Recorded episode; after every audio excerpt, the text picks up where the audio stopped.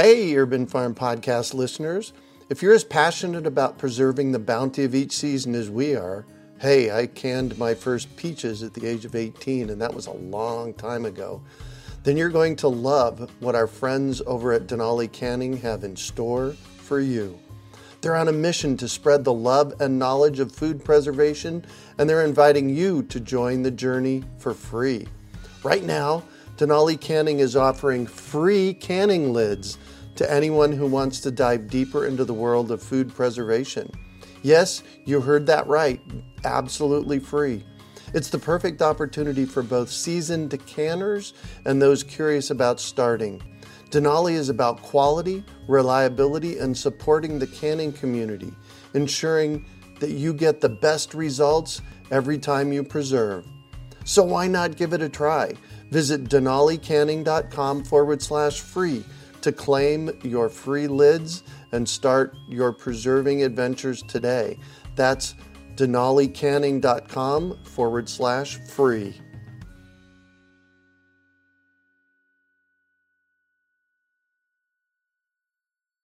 Greetings, urban farmers, gardeners, and healthy food visionaries.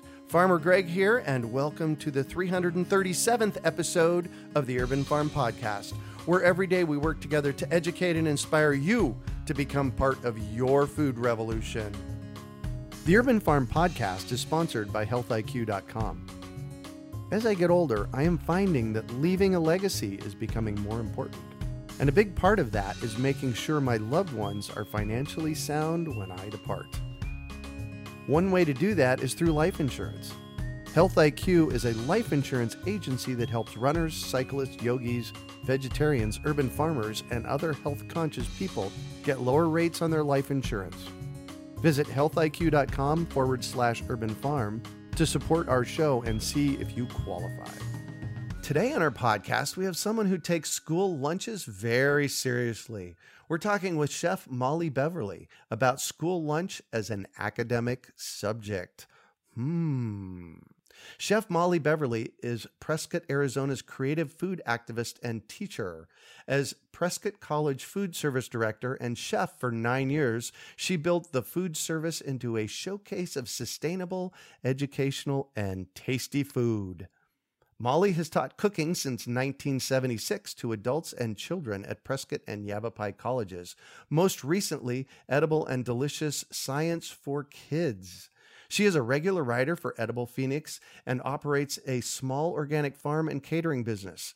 As chair of Slow Food Prescott, she champions school gardens and sustainable food education. Welcome to the show today, Molly. Are you ready to rock school lunches? Let's go. Excellent. So I shared a bit about you. Can you fill in the blanks for us and tell us more about the path you took to get where you're at today? Well, I've always loved to cook and started cooking at a young age. My mother was an artist. She didn't want to be in the kitchen and just blossomed. I got a degree in English and secondary teaching credential. And then when I moved to Prescott in 1974, there was an opening there for me to start teaching cooking at Yavapai College. I didn't really know that much, but I just jumped in. And I would say I have jumped in ever since because I love teaching. It is one of the best careers you can have. I meet people 20, 30 years later that say, I still cook your recipes. Oh, nice. How cool is that? That's got to just make you feel extraordinary. It's super rewarding. And I've lived in the same place with five acres around me since that time and have had the opportunity to have a really nice garden to grow a lot of my own food, to meet all the local food people, all the local farmers, champion the farmers market here since its opening. Uh-huh. And be involved with all kinds of teaching. Teaching really bumped up my experience because mm-hmm. if I wanted to teach Indian cooking, I'd meet some woman who was running the gas station down the street and ask her if she was a good cook and get her to come in and show me stuff.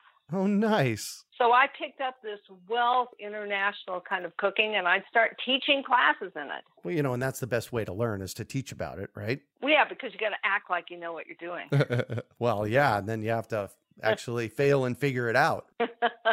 so we mentioned in your bio Slow Food Prescott. What is Slow Food for those people that don't know?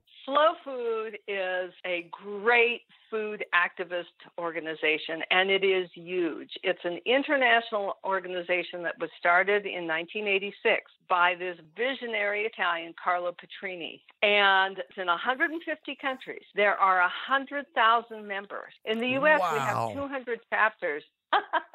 wow. Big, really big.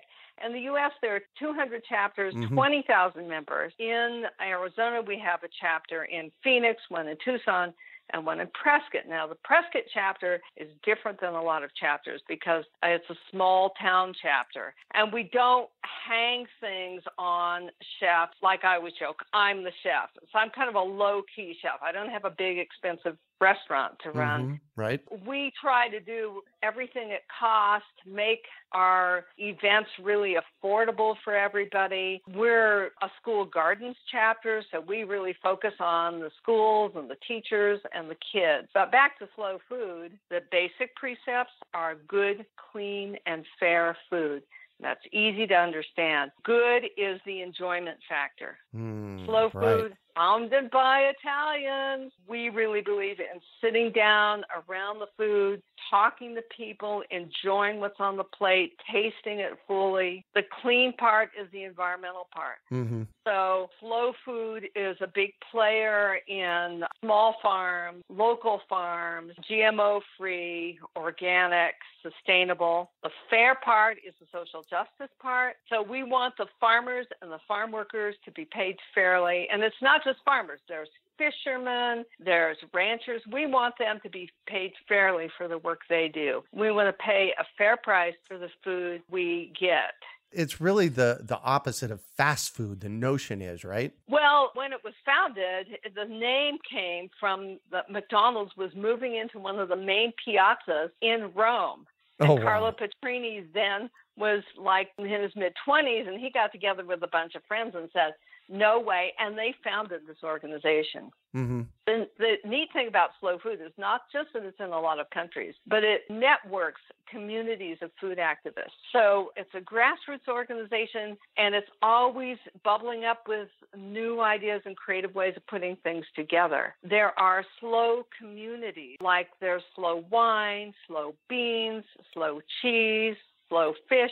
These are communities of artisan producers who get together they have their own conferences. There is a Slow Food Youth Network, a Chefs Alliance, an Indigenous Peoples Network, and here in this country, it has just morphed into what they call Turtle Island. So the Indigenous people, I think in Canada, also have gathered together this Turtle Island community. They have a university in Italy, the University of Gastronomic Sciences. wow. So it's an incredible organization. hmm And they have every other year, they have the world's biggest food show, all artisan produced foods in Italy, in Turin. And it will be in September this year. Wow. Are you going? yeah, I would love to. Probably not because that's a busy time of year for me. So if you want to find more about Slow Food USA, go to slowfoodusa.org. I'm sure the chapters all over the country are listed there. I forgot one other thing. Please. They have a biodiversity campaign which promotes heritage foods and recognizes them. Mhm. And so uh, it's called the Ark of Taste, like Noah's Ark. the Ark Oh, yes. I've heard of that.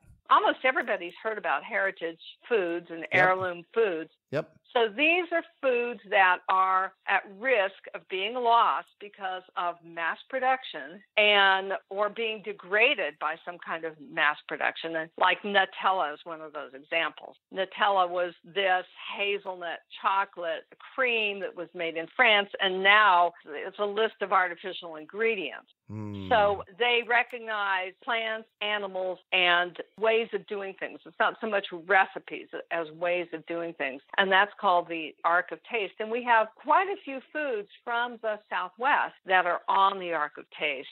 And as a slow food chapter, we try to feature those foods. We try to save these foods by eating more of them. Hmm. By supporting the market. Yeah, so mesquite flour lots of people say mesquite. Oh, this barbecue, right? Well, the mesquite is a desert tree yes. that is a legume and has pods, wheat pods, makes a delicious flour. The native desert people lived off of that. It was a very important food for them. And by recognizing it, serving it, we produce a market for right. it. This is an arid region plant that is, you notice it's dry.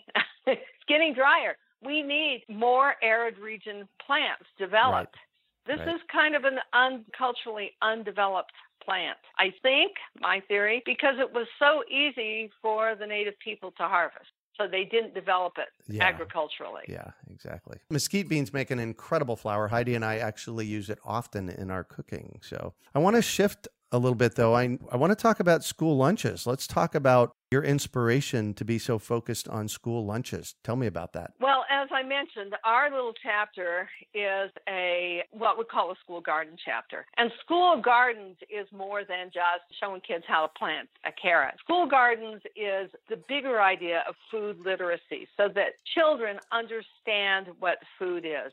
This is a way to counter the mass production, hyper processed, chemicalized foods that are what, 90% of the grocery store. Right. So we work with supporting school gardens. Mm-hmm. So a relatively new facet of this is if you have a school garden and you're teaching kids about plants and how to taste and all that, and then they go into the cafeteria and they're eating more hyper processed, commercialized, where does it come from food. Yes. And they're just marching them in and out. There's a school here in town where the lunch period is 15 minutes. They're marching them in and out of there. School lunch as an academic subject is an idea that was put forth by Alice Waters. She is the vice president of Slow Food International. Mm-hmm. But Alice Waters is been around since the 70s. She ha- opened a little restaurant in Berkeley, and she is one of the most influential food people in this country. Yep. She, she started the local food movement. She had this little restaurant there in Berkeley, and all these graduate students who were like studying anthropology and history and mathematics and science, they came and worked in her restaurant, probably a couple 100 mm-hmm. And they went out and started their own restaurants, their own food deal. If you remember back in the 60s and 70s, local food was non existent. Right. Except maybe in a few specialty food mm-hmm. cities. But for the most part, let's talk about California. No. Even San Francisco. No, people didn't, there were no farmers markets nobody thought about local food. Mm-hmm. Alice Waters actually went to the farmer and said, I want you to grow this for me. and one of nice. the things he got them to grow was all those little salad mixes that you buy in the grocery store. Oh, yes. The spring greens mix. Before Alice? No. Mm-hmm. It was head lettuce, romaine lettuce, bib lettuce. You know, they had a couple of different kinds of lettuces. Iceberg lettuce. Yeah but not all those little greens. Yeah. That she did that. So she also was instrumental in starting this whole school garden movement, which mm-hmm. is really arriving at some kind of tipping point as Slow Food has a goal of having a school garden in every school. And the information is getting out there, the research is being done. Her daughter went to school there mm-hmm. at Martin Luther King Middle School in Berkeley and she got the principal to plow up the playground and put in nice. a garden. Nice. So this is her latest deal. This is a little soft-spoken woman. Mm-hmm. This is her latest deal, and I'm quoting her. What if we could feed all children a free school lunch prepared from scratch? Produced from local sustainable ingredients that farmers are paid fairly for, and for a full school lunch hour treated as an academic subject. She wants us to change how we think about school lunch. Yeah, big time. Yeah, school lunch integrated into the academic curriculum every day. So, if you want to see her explain this, mm-hmm. there's a good video of the Edible Schoolyard Project which is edibleschoolyard.org. Perfect. So, what changes are you advocating from this for lunch periods in schools? What's your push in Prescott? I'm a, I am following her, and she is giving out a sample meal. Uh-huh. and inviting people to come. So we just had one two weeks ago. You did. Really? Tell us about that. So we had four schools in attendance, and we had over 80 people. About one third of them were children. It was a sample of the vision of what school lunch could be. Mhm. First of all, it was family style. The tables were Oh. set nicely with tablecloths. They had centerpieces made by some of the students. They had placemats. The placemats illustrated the heritage foods that were in the menus. We had two high school groups cook a lot of the food. You want me to read you the menu? Don't read the menu. Just give us an idea of what was on it. We had four heritage foods. We had the Tohono O'odham Cushaw squash, which are weigh 15 pounds. Wow. And I got five of them donated by Farmer Frank Martin. Mm, We love Farmer Frank down here. He's a rock yeah. star. And we took those into the classroom. So there were four classrooms that had those squash sitting there. Because they're so big, they're kind of like a persona unto themselves. Yes, and they exactly. even gave them names, did drawings of them.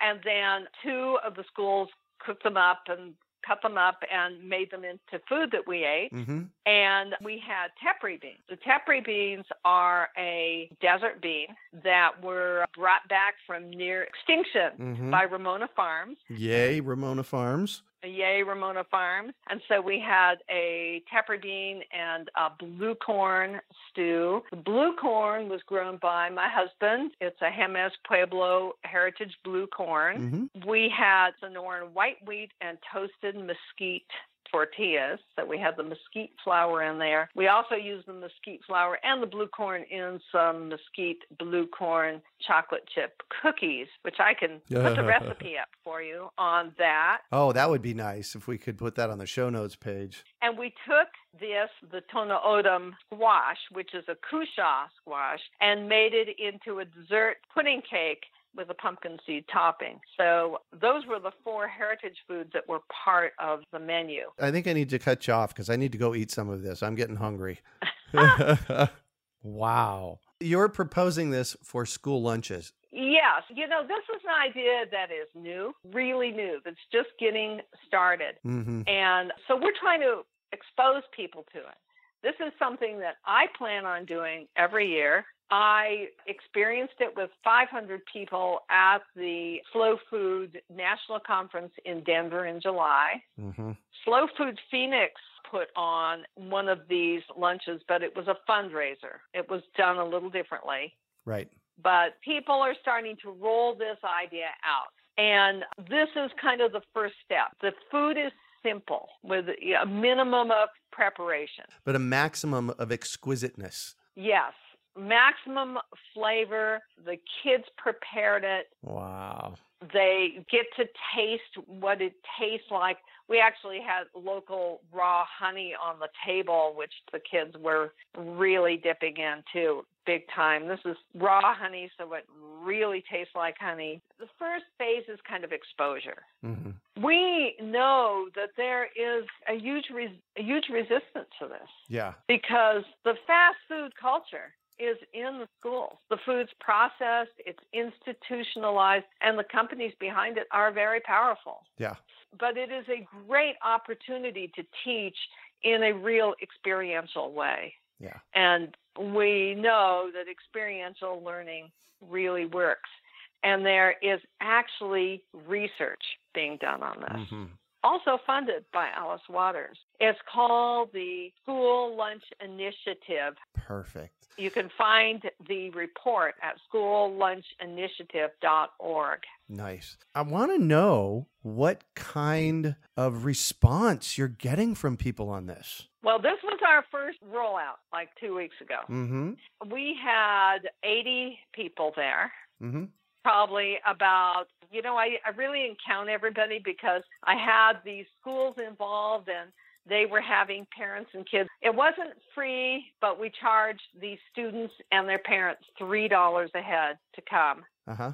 But we didn't really know who, how many who was coming. But we filled up a room with 80 people, and I forgot to tell you that one of the schools put on a little violin concert that was so cute. It was.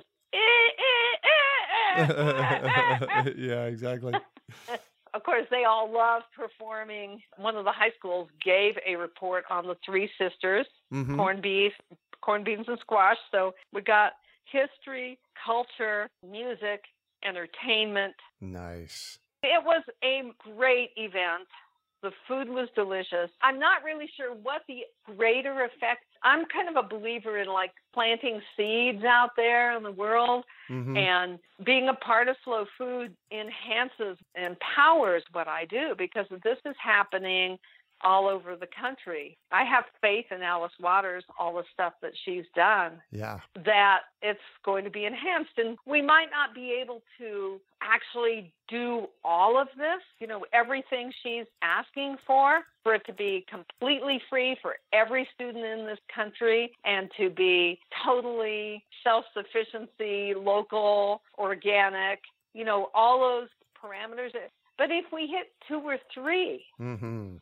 And I learned from running the food service at Prescott College, you don't let perfect get in the way of good. If we hit two or three of those, it's going to be a great change Yeah. and have a big influence. Big time. And the influence is the kids are actually learning better. Imagine that. Imagine that. They do better on their, their test scores Right. and they're healthier. They go away in their lives with a higher preference for fruits and vegetables. And you know, Jamie Oliver did work. Lots of kids don't even know what a potato is Right. Or where it comes from. or where it comes from. The kids get their hands in the food, they see it, they understand the history, the culture. These are values that are pretty debased in our society. Yeah. The background of food is hidden. You go to the grocery store, you buy a box of something, who knows what that is or where it came from. I love food history. I can tell you a lot about practically anything Yeah. all the background. That's can tell. one of my passions. Yeah. I can tell. so it's history, economics, it's health, it's nutrition, it's intelligence. Right. How can we not do this? I wholeheartedly, absolutely agree. And I, I want to shift on you, and I'd like for you to talk about a time you failed, how you overcame the failure, and what you learned from it. I love this question because I'm a chef. I've always been pretty big on the bounce back. So uh, changing the situation up. So in, in the chef's world, you're just plagued by kitchen disasters and it's show business. You got to make things look perfect, right?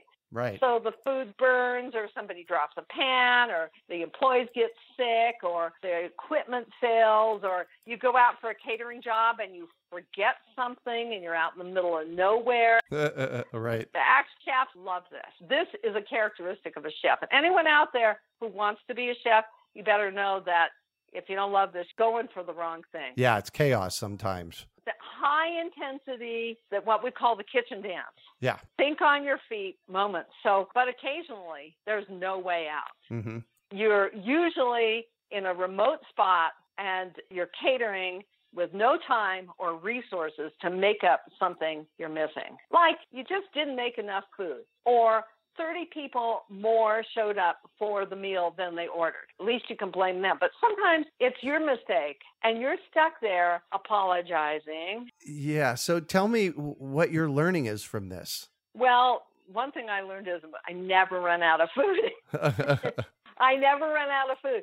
I ta- I always make more. I always re- do my calculations three times over mm-hmm. and add about 20%. And I take Ziploc bags and I give away the extra food. Everybody's happy. Yeah. They hire me back. It's kind of like a, a heart grab. Mm. It's, yeah. it's like it's seared into my memory. Yeah. The times I ran out of food, which were very few, but Mm. very embarrassing. Yeah. So that's the failure. So what do you consider your biggest success? My biggest success was the Prescott College job that I had for nine years. I was a cooking teacher Uh-huh. and I did a little catering on the side. Mm-hmm. I had practically no professional background. And I was 57 years old. I dropped into that food service director position. Gary Nabhan told me to take it. Oh, nice. He said, tell them what they want to hear.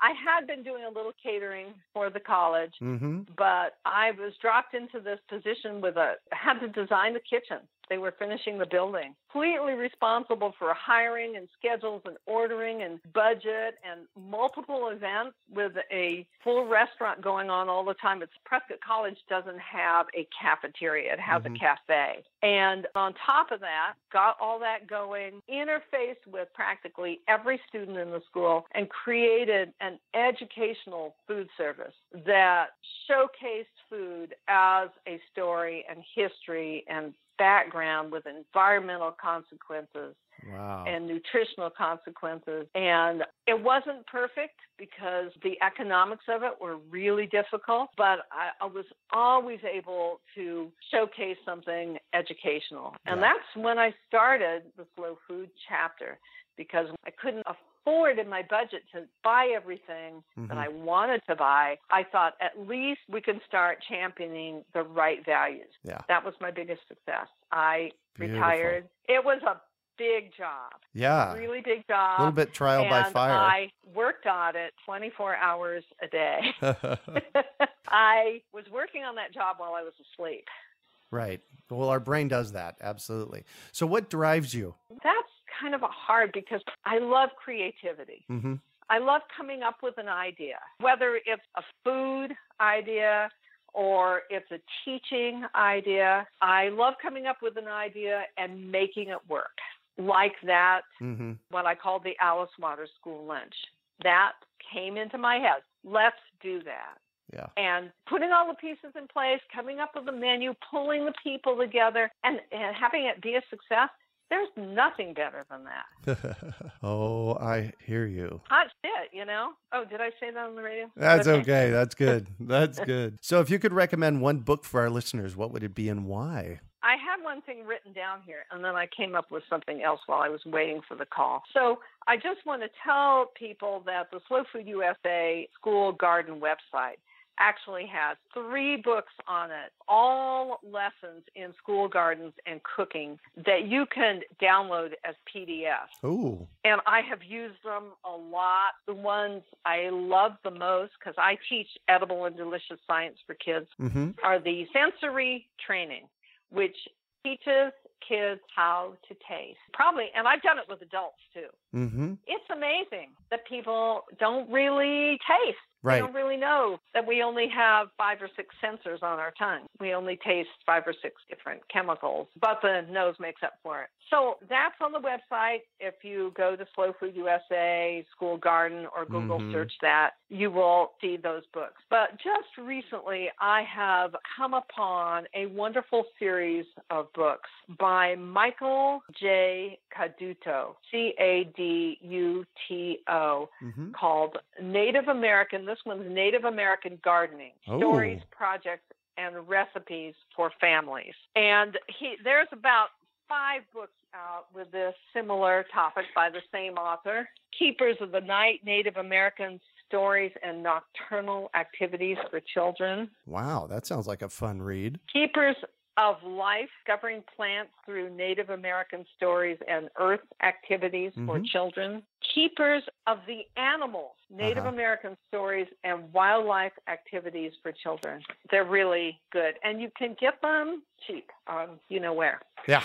well, we'll have links for them on our on our show notes page. Yeah. So, what one final piece of advice do you have for our listeners? Grow something, cook something, and share the experience with children. Yeah. Beautiful. And don't be discouraged by failure. It's all lessons. Yeah, that's how we learn. Exactly. Well, thank you so much for joining us on the show today, Molly. You're welcome. It's been fun. It's been a delight. How can our listeners get a hold of you? I am available through my Slow Food email address, Mm-hmm. which is Prescott. Prescott has two T's in it. Az at slowfoodusa.org. Perfect. Say that one more time for us. Prescott Az at slowfoodusa.org. Perfect. You can also find show notes from today's podcast at urbanfarm.org forward slash slow food Prescott. We are your urban farming resource. You can find our podcast on iTunes, Google Play, Stitcher, and iHeartRadio. Also visit urbanfarm.org to find articles, podcasts, webinars, courses, and more. Well, that's it for today. Thanks for joining us on the Urban Farm Podcast. The Urban Farm Podcast is sponsored by healthiq.com. A decade and a half ago, I took on a very interesting personal goal to run the Arizona Rock and Roll Half Marathon from the first running in 2004 until I was the only one that had run them all. They call us legacy runners. Since then, my times have slowed down a bit, but my commitment is stronger than ever.